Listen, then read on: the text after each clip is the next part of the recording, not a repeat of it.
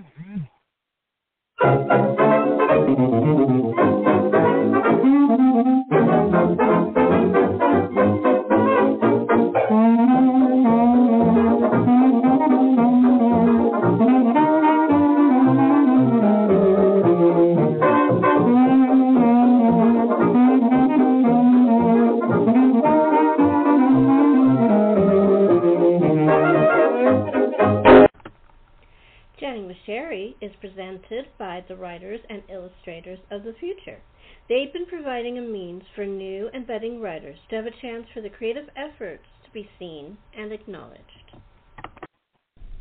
Welcome to Chatting with Sherri. Today we welcome back author and screenwriter Brooks Wachtel. He's a good friend of the show, and we have a lot of wonderful things to chat about. Here's Brooks. Hi, Brooks. Welcome back to the show. Thank you, Sherri. It's always a pleasure to be here. How are you doing? Reasonably copacetic. Working away. Uh, uh, working on the new book. It's nearly done. Maybe we can talk about that later. Um, ventured out to Costco for the first time since the pandemic. Been vaccinated, so actually getting out a little more in the world because I was pretty much a recluse. Yeah, I even though I, I I have been vaccinated, I haven't been out that much. Um, I just am more vulnerable lately, and I I I, I just stay at my apartment complex. well, I I got my booster a week ago Friday, knocked me out for a day and a half, but glad I got I got the flu shot at the same time, so may as well get it all all at once. Oh, you got and, a uh, combo. Ooh, that's a lot. Yes, well, uh, I did have a reaction. My body said, you know what, you're going to take the next couple of days off. And I did. Yeah, it's always best to listen to it. I was just, fortunately, I, I was just better on Halloween and got out. And um, one of my best friends, we met 55 years ago at a Halloween party. So we decided to get together at the Smokehouse in Burbank and celebrate 55 years of her putting up with me. that was nice of her. And for those who've never been to the smokehouse in Burbank, if you ever go, be sure you get the cheese bread. Oh, I love the smokehouse. That's where I went for my 45th birthday. It, it is a fantastic place, and we, we hope it stays and stays and stays. Yep, that was one yeah. of the. We, that's that. That was the first place we went after my dad died, and it was for my birthday. There's not many of those big red booth type restaurants left around here, so we're we're grateful for it. Yeah. But anyway, been getting out a little more and seeing the changes in the world. I haven't seen. Has there been changes? yeah, yeah, all kinds of changes. I, I mean, actually, physical in LA. Has there been a lot of changes? I mean, everybody's been sort of not working, so what kind of changes is there? Well, for not working, I gotta say, I drive down the street and buildings I used to know are gone, and new ones are in their place, or vacant lots, and lots of businesses that I used to go to are not there anymore. So oh. yeah, a lot of changes. Everything, yeah, that's true. It's been horrible. A friend of mine had a flower shop on the Sunset Strip. The building had been there since the 20s. They'd been in it since the 50s. Now it's a vacant lot. Well, that's sad. You yeah, know, there's that, unfortunately a lot of that. That reminds me, my favorite theater in LA was the Shubert in um in Century City. Yeah, Century City. When they knocked that down, it just tore me to tiny little pieces. Yeah, that that whole complex got. I've I've been to many many stage shows and movies in the various theaters in that complex and miss it very much. Century City is a lot less interesting, but I find L.A. You know, a lot of the things that I loved or made it fun get ripped down and something boring gets put in its place. I, I guess suppose that's what they call progress. Yeah, it, it, isn't it like a like a parking lot, one of those like five structure parking lots that they put up instead of the beautiful theater and the movie complex and all that stuff, and the restaurant. It's either that or either that or just office buildings. I'm I'm not sure which. It's been a while since I've been there because I haven't been out that much. Yeah. I I just yeah, I that really broke my heart. That's that was such a beautiful theater, really incomparable, and it just I that they knocked that down is that that's a crime. Well, we're hoping that the Cinerama Dome will be saved. Yeah, I know that they're trying. And not only saved, but you know that is one of only two or at most three theaters left in the world that can actually run Cinerama. I know, I know, and I think it's and, really it, that's a historical thing, and that's really one of the reasons it'd be saved.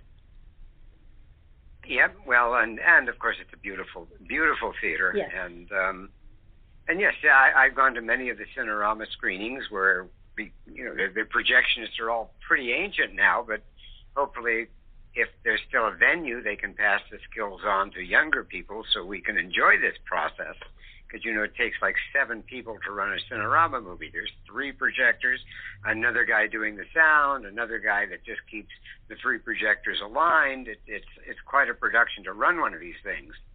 The first movie I think I saw there was one of the That's Entertainment, so a lot of dancing and singing. Yeah, not a Cinerama movie, but yes, it's a beautiful theater to see anything. And I mean, oddly enough, uh, when the theater opened with its a mad, mad, mad, mad world, the Cinerama process was already not being used. It didn't get equipped to actually run the three panel Cinerama process until the early 2000s when they renovated the theater. Yeah, I never. I, I don't think I've ever seen. I I saw a lot of movies there, but I don't think I ever saw a Cinerama. The only place I ever saw a Cinerama movie was in Disneyland. That was Circle Vision, not Cinerama. But sort of the same thing, isn't it? Um, Yes and no. It, it's the same thing in the sense that it connected screens. Circle Vision, you you were in the middle.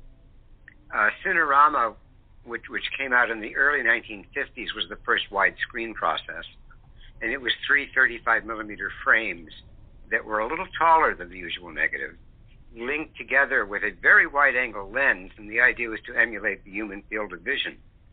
So it had a very unique look everything was in sharp focus from the foreground to infinity.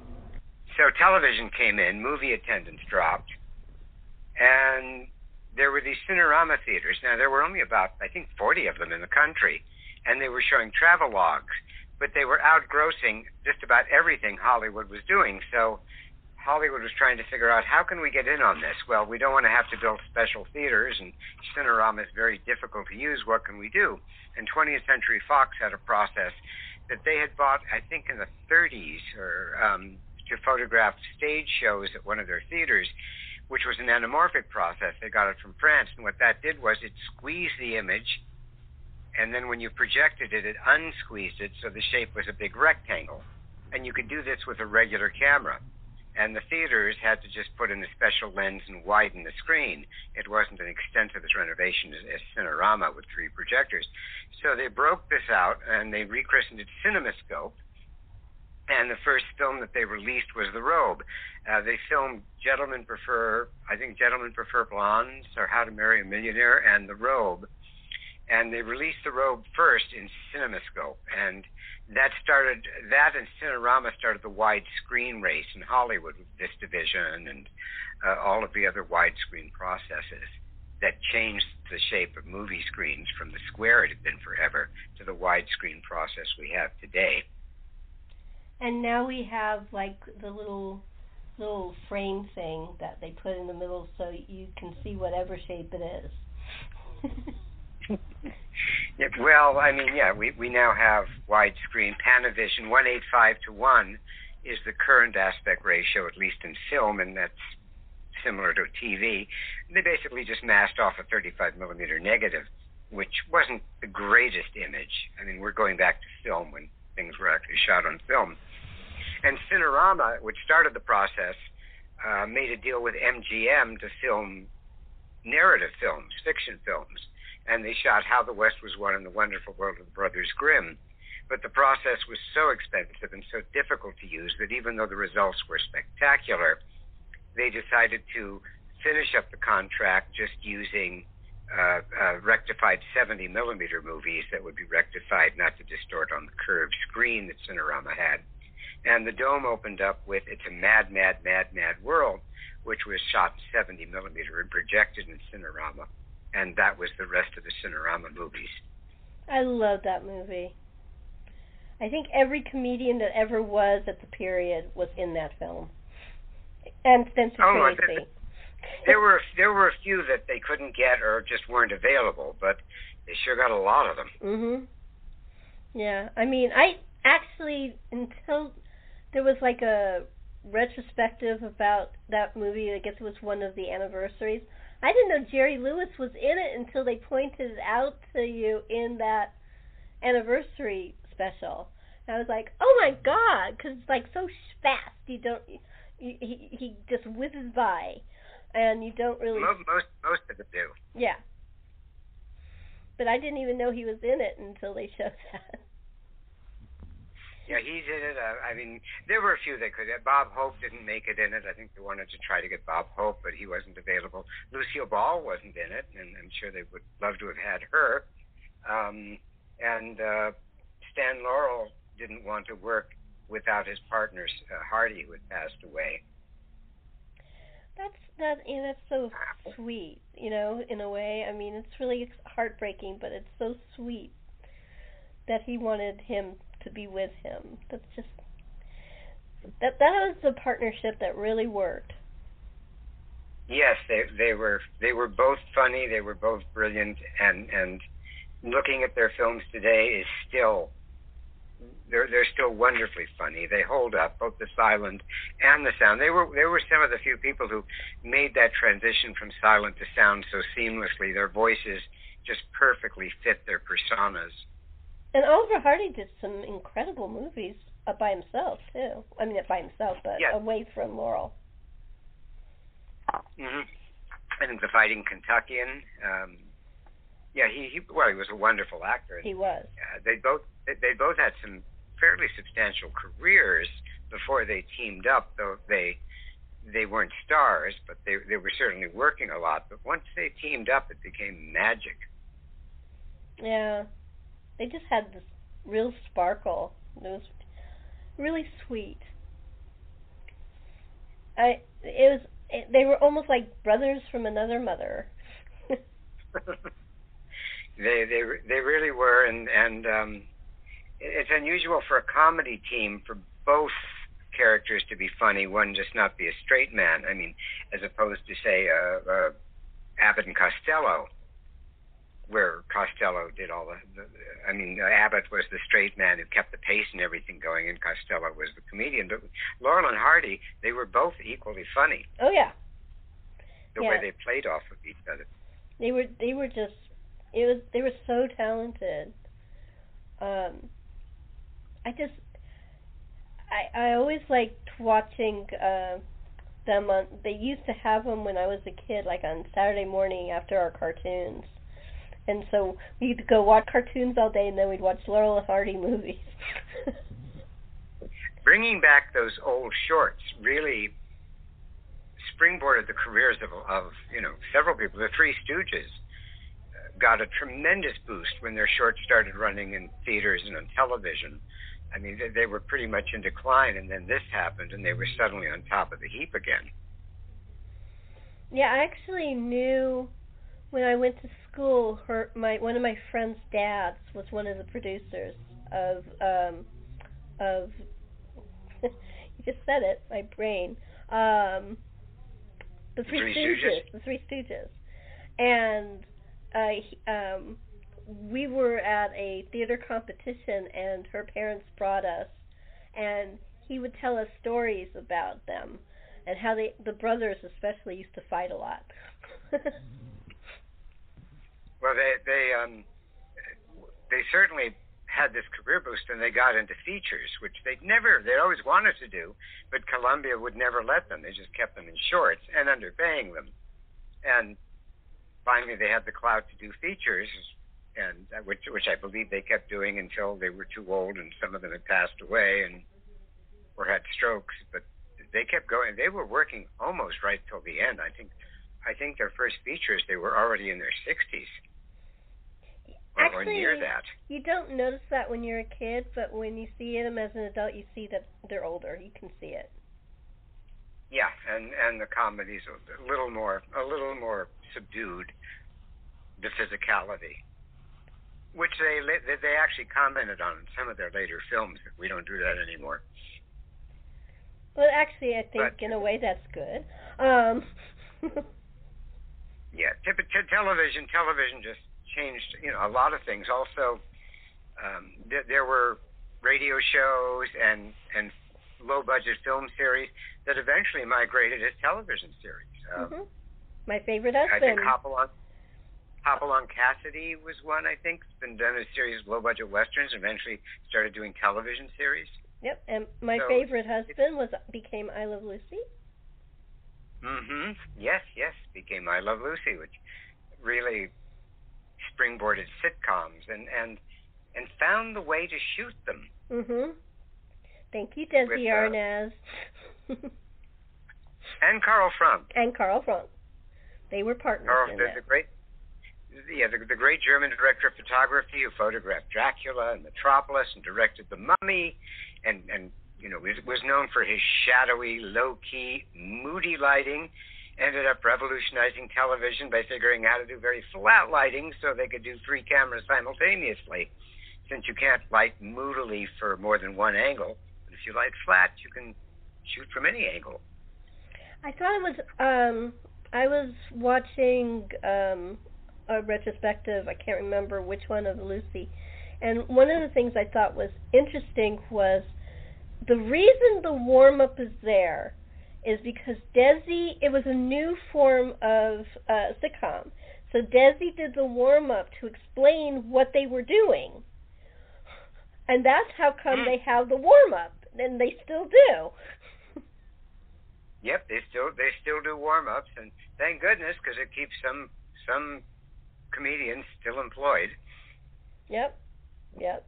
I just I I thought that was really interesting, um, and the introduction of the actors and all that. That was all Desi's idea. and uh, a lot, many of the other many other shows came out of radio and my grand, and not just not just sitcoms. I think Dragnet had started as a radio show. Yep. And and and then became a uh, and even candid camera originally was candid microphone. Really? That I didn't know.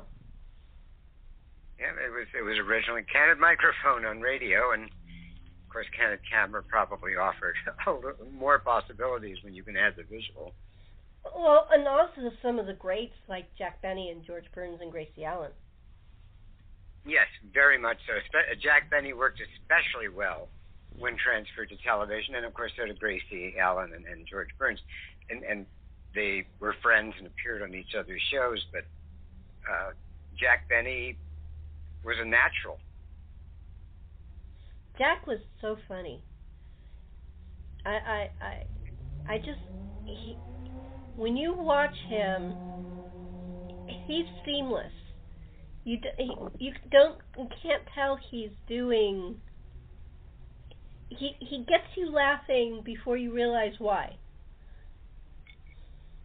Part of it, I mean, I mean, I think I think there's a couple of things that make Jack Benny so remarkable.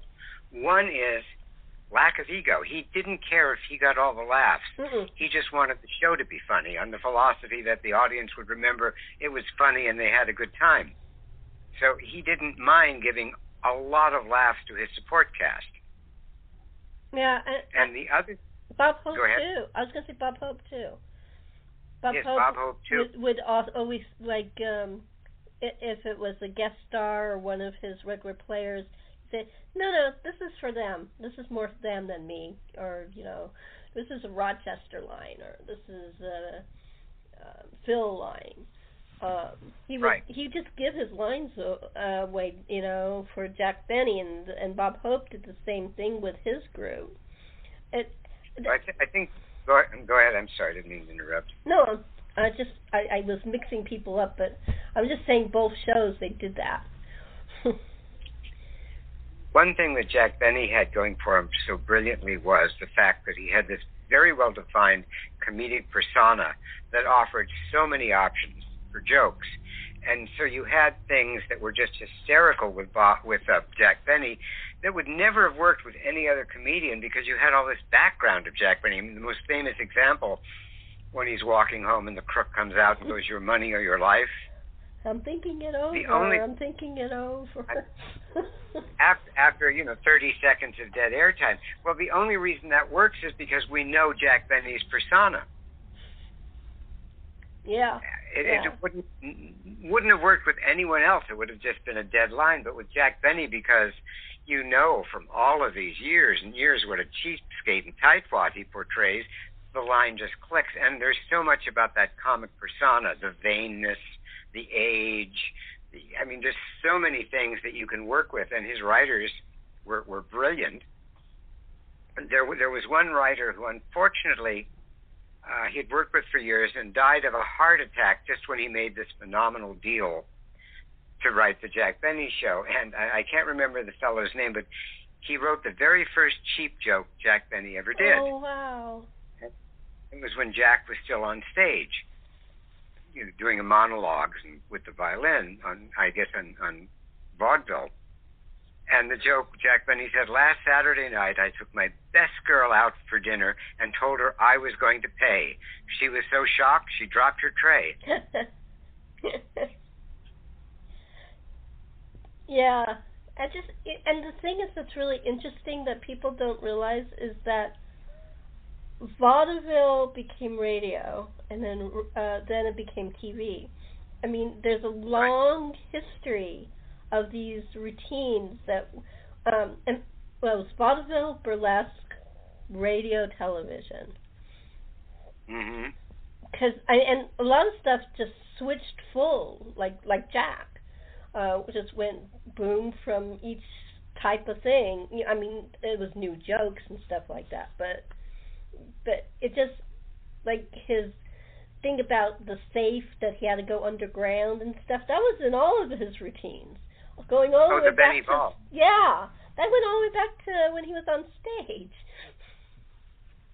When he was on radio. Yeah. in vaudeville. Yeah. And, and vaudeville. Yes, yes. It's it's it, and it's again this wonderful cr- comic persona. I mean, I remember there's one episode where there's like a, it's a tour bus at Beverly Hills that takes you to the Stars homes, Mhm. and it's one of those double decker bus, so the top is open. And the bus goes by, if, and, and I'm going back a long way in memory here. The bus goes by all of Jack. You don't see Jack, but it goes by all of his cast members so they each get their comic bit. And then, but you don't see Jack Benny at all. And then finally, the bus, the tour guide, so and now we come to the house of Jack Benny, and you hear from the back of the bus, because it's a free bus, wait, this is my stop. that sounds like Jack. that sounds like him. And again, and it works because we know Jack's character.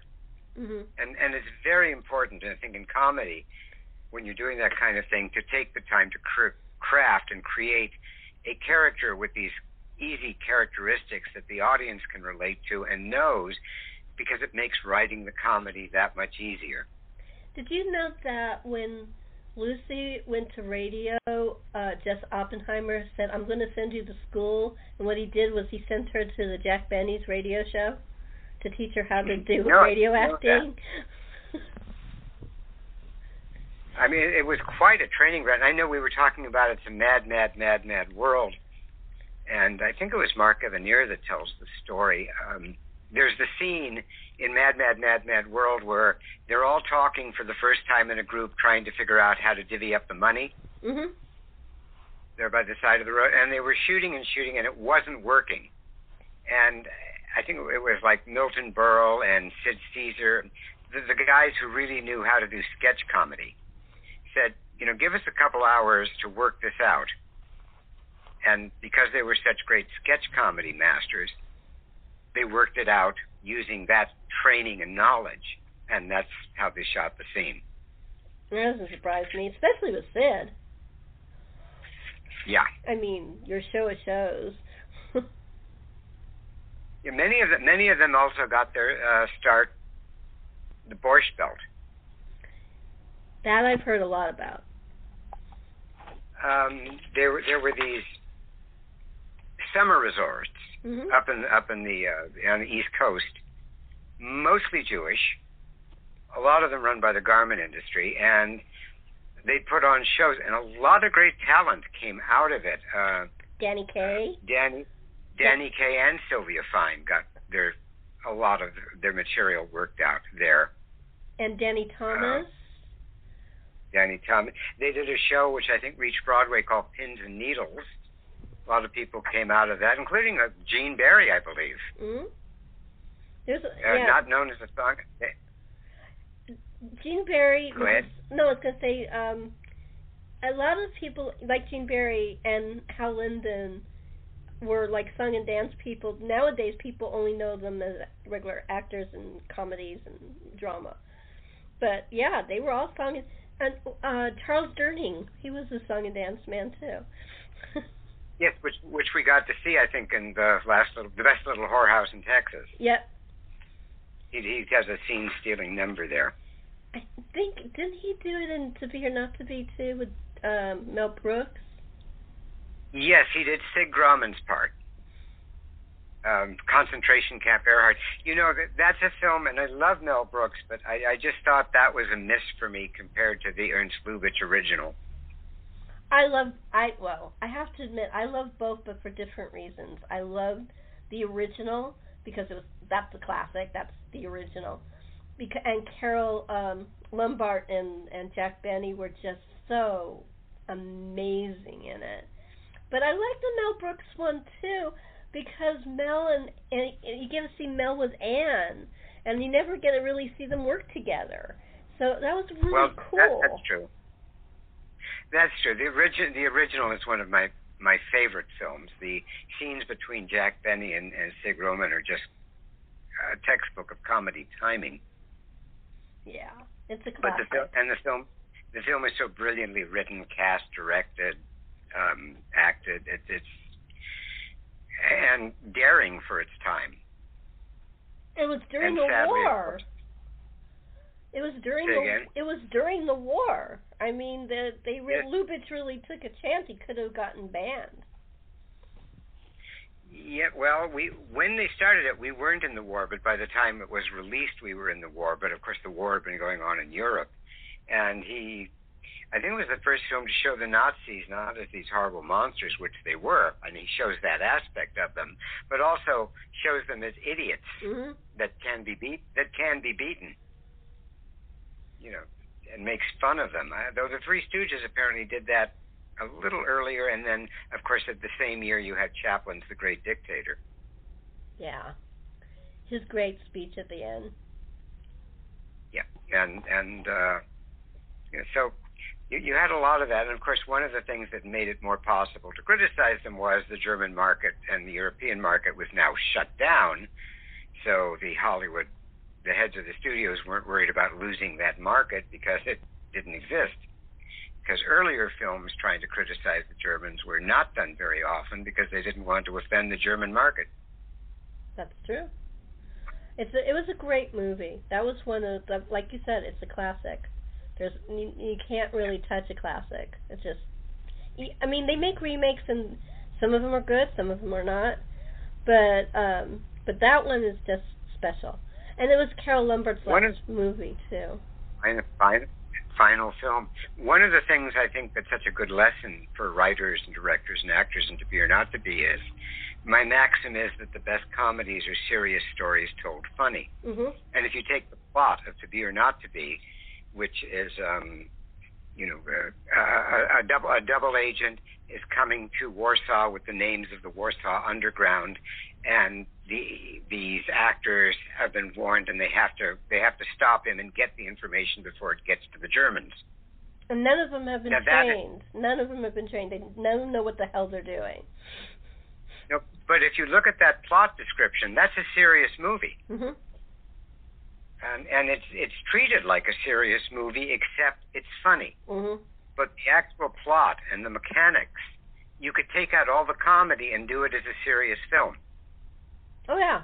But but it's done as a brilliant comedy, and there's a lesson there because the best comedies, as I said, are serious stories told funny, Yep, like uh, And- and that like Go ahead. no, I was gonna say like it was um my favorite year with Peter O'Toole.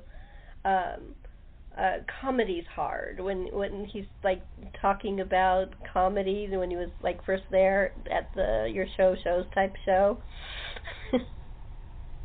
Well, the, the classic Victorian quote, you know, dying is easy, comedy is hard. Uh huh. That's it. I, couldn't think of the whole thing. That's it. Yeah, it, it's uh, com- comedy is hard and and doesn't often get the credit it deserves because it's very hard to make a great comedy. I'm talking about a really good comedy that'll, you know, support the test of time. Just using profanity or toilet humor will get a cheap laugh, but it may not be as funny in a few years. But films like To Be or Not to Be are as funny today as the day they came out, even if you don't get all the topical references. Laurel and Hardy are as funny as they were in the 1920s. Yep, Jack Benny. Jack and Jack Jack Benny is, is as well. Uh, Jack Benny, the pace is a little slower, but you get rewarded because the laughs are very real. And and Uh, Lucy too. Lucille Ball. And and Lucy, yep. Uh, I mean, it hasn't been off the airways since it first premiered. Yep. Oh, that was one of the. I I saw an interview with Desi Arnaz that I it actually told me something I didn't know. He, they did not use a laugh track, but their laughter from I Love Lucy was used for CBS laugh tracks, and he, he said he used to get a kick out of hearing uh, Lucy's mom Dee Dee and himself and other people laughing uh, 50 years later or 40 years later. so I, I'm glad I'm glad that the laugh track has finally vanished. Yeah. Yeah. But yeah, I Love Lucy didn't need it. No, it, it didn't need it, but I the the sitcoms I grew up with certainly had them. They were they were used till fairly recently, probably what 10, 15 years ago. I think we probably maybe 20 years ago we finally started to see them diminish. But it, it's uh, some shows can. Uh, I, I've seen some shows released without the laugh track. I like them much better. I can figure out when to laugh. Yeah, I can all by myself. Yeah. Yeah, um. yeah, okay. oh, go ahead. No, I was going to say I, I don't need them to tell me when it's funny. I can I can usually figure that out. Wasn't MASH the first one who didn't have a laugh track? I think it was. Uh, I'm not sure if they didn't have a laugh track or they didn't use a laugh track in certain scenes. I know they didn't use the laugh track during surgery. Yeah. Uh, but I think there were some episodes that there were, they didn't use it at all. You you may be right. I'm I'm not sure, but that that sounds right. Perhaps some listener will know and send in a note to give us the actual actual information. Yeah, that's good. Yeah. Um, um, we're come to the point where we're going to talk about your book. Um, what's the Ah. new book? What's the name? What's it about? All the good stuff. Well, it's almost finished, so don't go looking for it in the bookstores yet. Hopefully, in a month or two. It's the second Lady Sherlock novel, and this one is called Lady Sherlock: Night of the Lethal Liberator. and it's a continuation, or I guess a, another adventure that's springboarded from the first book. And if you haven't read the first book, well, go buy it and read it. it's a really good book. And I'm still you. I'm still dying to read the second book, but you because you gave us a cliffhanger. Yes, and some of that cliffhanger is resolved, and there's more cliffhangers, and I mean, it, it is hopefully will be a trilogy, Oh, that's cool. and they're all and and all of the stories are springboarded from real history, and then of course I go to town on it and stretch history six ways to Sunday, but they're all springboarded from real history, and this one takes place in 1908. Cool. and the first book was 1906, and this one has to do with uh, the politics of the era and the technology of the era, because it's an era where technology is changing. I mean, uh, it's it's shifting from the Sherlock Holmes gaslight era to electricity. There's more automobiles and trucks on the road. Man has learned to fly, and and there's an airship in this, so it's still very much Edwardian, but it's it's showing how the world is changing, and of course, it's also the run up to World War One. And we have Tasha, the heroine, who's exceedingly liberated, doesn't suffer fools gladly, brilliant, physically capable, and and again in over her head with danger and intrigue. And that's what makes it interesting.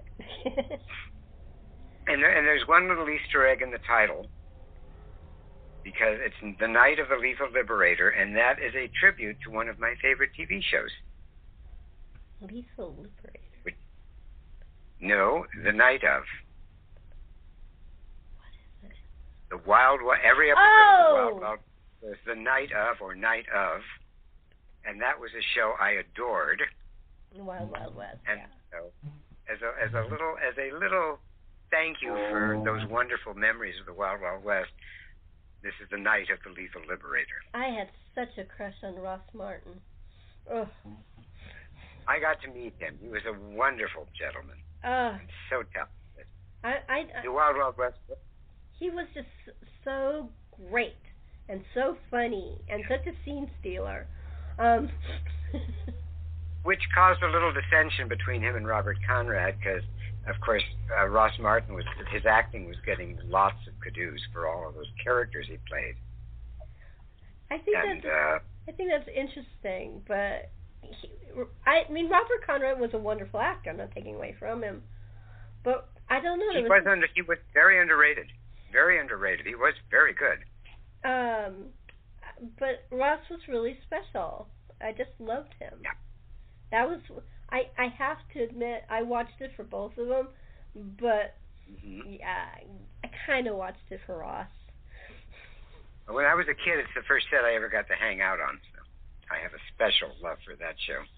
Um, my story is that the prop master was a friend of my dad, a bowling buddy of my dad. So I used to go into his workshop when he would uh, host a Sunday barbecue. Um, so we would see all the stuff that was coming for all his different shows, and he kept all the stuff from Wild West. Yeah, there's some remar- remarkable things. It was such a great show, and sadly, it was canceled early because it, there was a, a crusade against violence in television, and because it was action heavy, they said it was too violent, and that was one of the reasons it got axed. That's sad.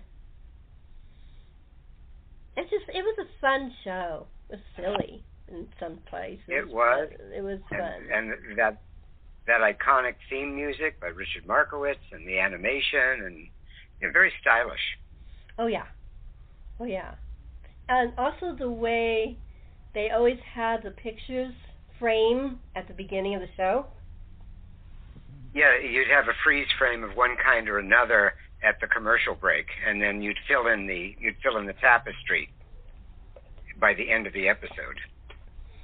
Yeah, and all the different things were up there by the end. Yeah, that was really cool. I Yeah. never, I've never seen it again. It was only in the Wild West. I, I don't think I ever saw it on any other show. I, I can't recall one either. Yeah, there were four four squares that originally would show the title animation, and then that would be replaced at each commercial break by a freeze frame from the episode when whenever it was whenever they whatever was on camera when they were going to commercial that would freeze and and then at the end of the, at the end of the episode you'd have all four of them filled in. A wonderful way to recall the episode. It was a great show. That was you, you know the theme. uh, Richard Markowitz, who wrote the theme, never got credited for it in the show for contractual reasons because they had originally hired the great Dmitri Tiomkin to write the theme, but they they didn't think what he wrote really fit, fit the show. So Markowitz, who was uh, composing the pilot episode music, composed the theme, but I guess for contractual reasons he never never got credit for it in the credits. that sucks. It's a great theme. You should have gotten credit. well, I, I guess it had some, probably had something to do with the contract with Dmitri Tiomkin, who certainly also knew how to write Western themes Oh yeah, and else. yeah. But uh, ba- Lady Sherlock, uh, you know, hopefully when it's all done and the publisher has got a release date, I can come back and we can talk a little more about the book. It's an illustrated novel again. I have uh, not only illustrations that are you know, period montages and things that I've created, but this time 10 beautiful illustrations from Rick Hoberg, a wonderful artist who I knew through animation and comic books. So it'll be a loving, lovely illustrated book. Okay. And uh, do you think it'll be next year? I believe so. Hopefully, hopefully not too far into next year. We shall see. Um, I've got one more pass to do with my editor, and then basically the book's done. That's great. Depending on her notes, you know, make whatever changes uh, my editor, Sherry Goodhart, suggests, and and then we're done. And it's just a matter of the business aspects of the book. Um, the illustration finished. And um, are you are you doing any like classes? I mean, you were. I don't know if you're still doing that because of what happened. With yes, COVID. yes. I, I didn't teach. I didn't teach. I teach a uh, writing, screenwriting class specializing in animation, but it's really just writing. Like 10% is specific to animation because that's really all you need. The rest of it is just good writing. I didn't do it during the pandemic, but I am scheduled to teach at the UCLA Extension School again starting in January. So cool. after after after a one year break, I'm back. Cool. And, and it's uh, and I think it's called Writing Television Animation at the UCLA Extension School, Brooks Wachtel. So if anybody wants to sign up, there's probably some slots left, and uh, it's a very well well received class. It's it's gotten very high marks, and uh, not just for animation, but for writing. Period of all kinds. Cool. And do you have um, anything coming up like? Um, maybe online lectures or in-person lectures or uh, conventions or anything like that? Not at the moment. Not at the moment. I, I mean, with with the pandemic going, I really pulled back. I needed a break. I'd been teaching. I'd been doing lots of podcasts. I'd been doing some lectures and conventions, and I just sort of needed to pull back. And I'm, you know, semi-retired now from film and TV. I did I did last year a couple of episodes of a friend's animation show, and also uh, wrote a documentary, co-wrote a documentary feature with Cynthia Harrison, my partner from Dogfights, a documentary feature on the music industry, which uh, I think she's finishing up now. So, but but I'm slowing down. I really want to focus more on the books. I, I've been in television for over 35 years, and you know it has it has its upsides, it has its fun, but in the end, it's work for hire. And one of the joys of doing my own books is it's my own little universe. I get to play with it the way I want, not the way an executive wants. And there's a lot to be said for that. And I did a lot of the other. That's true. That's true, and you deserve it. Um, we're coming to the end. Uh, could you give your website and any social media that you have? You know, I don't have a website at the moment. I'm going to be doing a new one. There is a Lady Sherlock page uh, connected to me on Facebook. I'm going to be updating that very soon now with the new book finishing up. So you can go to the Lady Sherlock page. Um, there's also a Lady Sherlock blog. You can find that Lady Sherlock Circle of the Smiling Dead. There's there's several Lady Sherlock series out there unconnected to me. So just link it with my name and you'll come to the right place. But website, going to be redoing that, so it's not quite ready yet. Okay. Um, Brooks, thank you so much for taking time out of your day to come on my show. I really appreciate it. Anytime. Always enjoy our chats and uh, have a great holiday season, and hopefully we'll be doing this again. Thank you. You have a great holiday season too, and thank you for chatting with Sherri. You too.